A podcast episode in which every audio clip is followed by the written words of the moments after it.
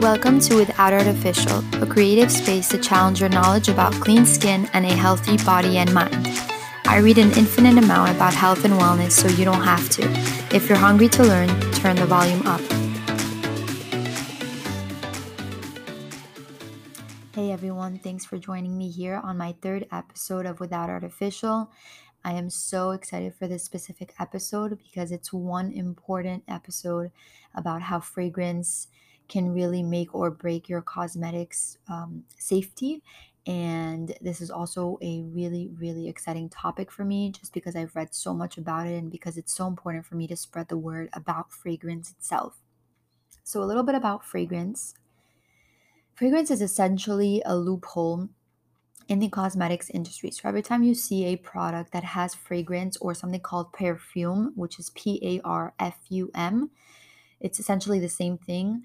What it really means is that under that specific name, there could be more than 3,000 synthetic ingredients that the company itself does not have to mention or let you know about.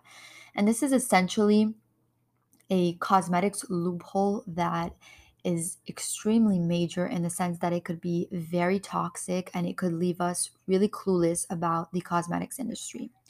So, I'm going to read you something here that I found really interesting that somebody mentioned about the cosmetics industry.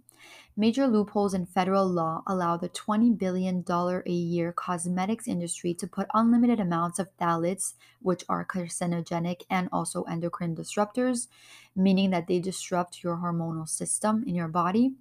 So they put unlimited amounts of phthalates into many personal care products with no required testing, no required monitoring of health effects, and no required labeling said the not too pretty report. So this is the uh, the source that you can find it in. To our knowledge, the 72 product detailed in the study represent the most comprehensive information available on the occurrence of phthalates in the individual beauty care products. Yet the study represented just a tiny fraction of products on the market. And because phthalates weren't listed on the labels due to a huge loophole, which is the one that I'm talking about, that allows companies to keep the ingredients in fragrance a secret there was no way for consumers to tell which brands the chemicals had in them. We spent $175 per product to determine if phthalates are present, a cost hardly within the budget of most pregnant women trying to steer clear of myriad products that could potentially harm a fetus, the reporter said. This is really important, especially for pregnant women who are carrying a child, a developing baby in their womb. And what happens is when we are putting skincare products on our bodies, especially when we're carrying a child, it can go and enter the umbilical cord, and then this will be exposed to the baby. So, a lot of pregnant women don't know this. A lot of women in general don't know this. That, for example, phthalates that can be under the name fragrance actually are endocrine disruptors and they mimic estrogen. And that's the number one reason why people have breast cancer these days. The high rise in estrogen levels in women is just skyrocketing. And you know they did a study about this and you know they they mentioned that this has nothing to do with diet genetic factors. Aside from that there has to be a reason why breast cancer numbers are rising like crazy. I believe the number is 1 in 4 now 1 in 4 women are diagnosed with breast cancer every year in the United States. I think that is a crazy amount. And I'm actually going to do an entire episode about something called pink washing, which is basically where companies will uh, claim to be these leaders uh, against breast cancer and supporting breast cancer and breast cancer awareness, but their products and their ingredients are actually doing the exact opposite, you know, by including phthalates in the ingredients, which mimic estrogen and therefore can cause these, you know, tumors in breasts and then later on manifest into breast cancer. I just think that is crazy to me the hypocrisy in the cosmetics industry.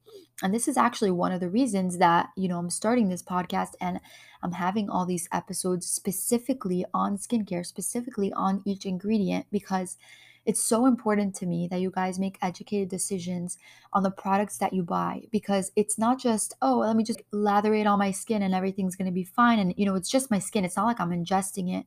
No, that's not the mindset we need to have because at the end of the day, our skin is the most permeable organ. It's the largest organ and the most permeable. What does that mean? If it absorbs 60% of anything that you put on it, anything that comes in contact with, that's a big deal. That means that the least that we can do is at least control what we're putting on it, you know, and how long it's being on our skin. So that was really, really important for me to know. Let's go back a little bit into fragrance. So let's say you're a company now that wants to have a body butter that smells like roses. So you're going to reach out to something called a fragrance house, which is basically a manufacturing um, factory. And you'll go up to them and say, hey, I want my body butter to smell like roses. And they're going to say, no problem, give us a few days, you know, we'll make your body butter smell like roses. What happens is they create this synthetic fragrance that smells, yeah, it smells great, it smells like roses. But what happens is that scent is made up of so many chemicals that include phthalates, SLS, all of these cheap preservatives in order to create the fragrance and for it to be super cheap. And that's great for a company because they don't really care a lot about the safety. They care more about the efficiency of the product, how the product smells, the experience on the skin all of those cheap preservatives can help create that experience. They can help create that effect. But at what expense? I want you to ask that question. At what expense do I want, you know, to put this body cream on myself and smell great? Okay, yeah, you smell amazing and when you walk by all the men get a whiff of your of your roses or your vanilla or whatever it is, but at the end of the day, if it's in five years down the line that you're going to get a disease, it's not worth it. I'm going to repeat that.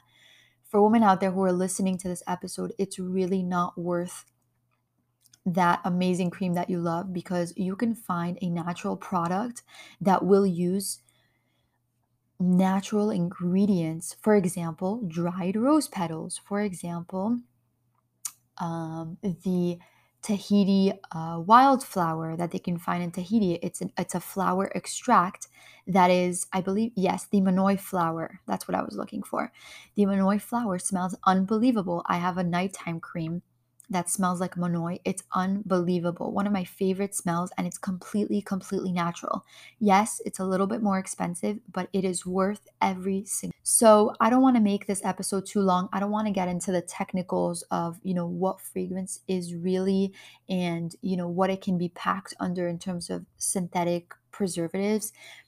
But at the end of the day, just know that fragrance, the word fragrance or perfume in your ingredients in at home. Check your ingredients right now whether it's your face cream whether it's your baby's uh, body cream whether it's your baby's shampoo check for fragrance.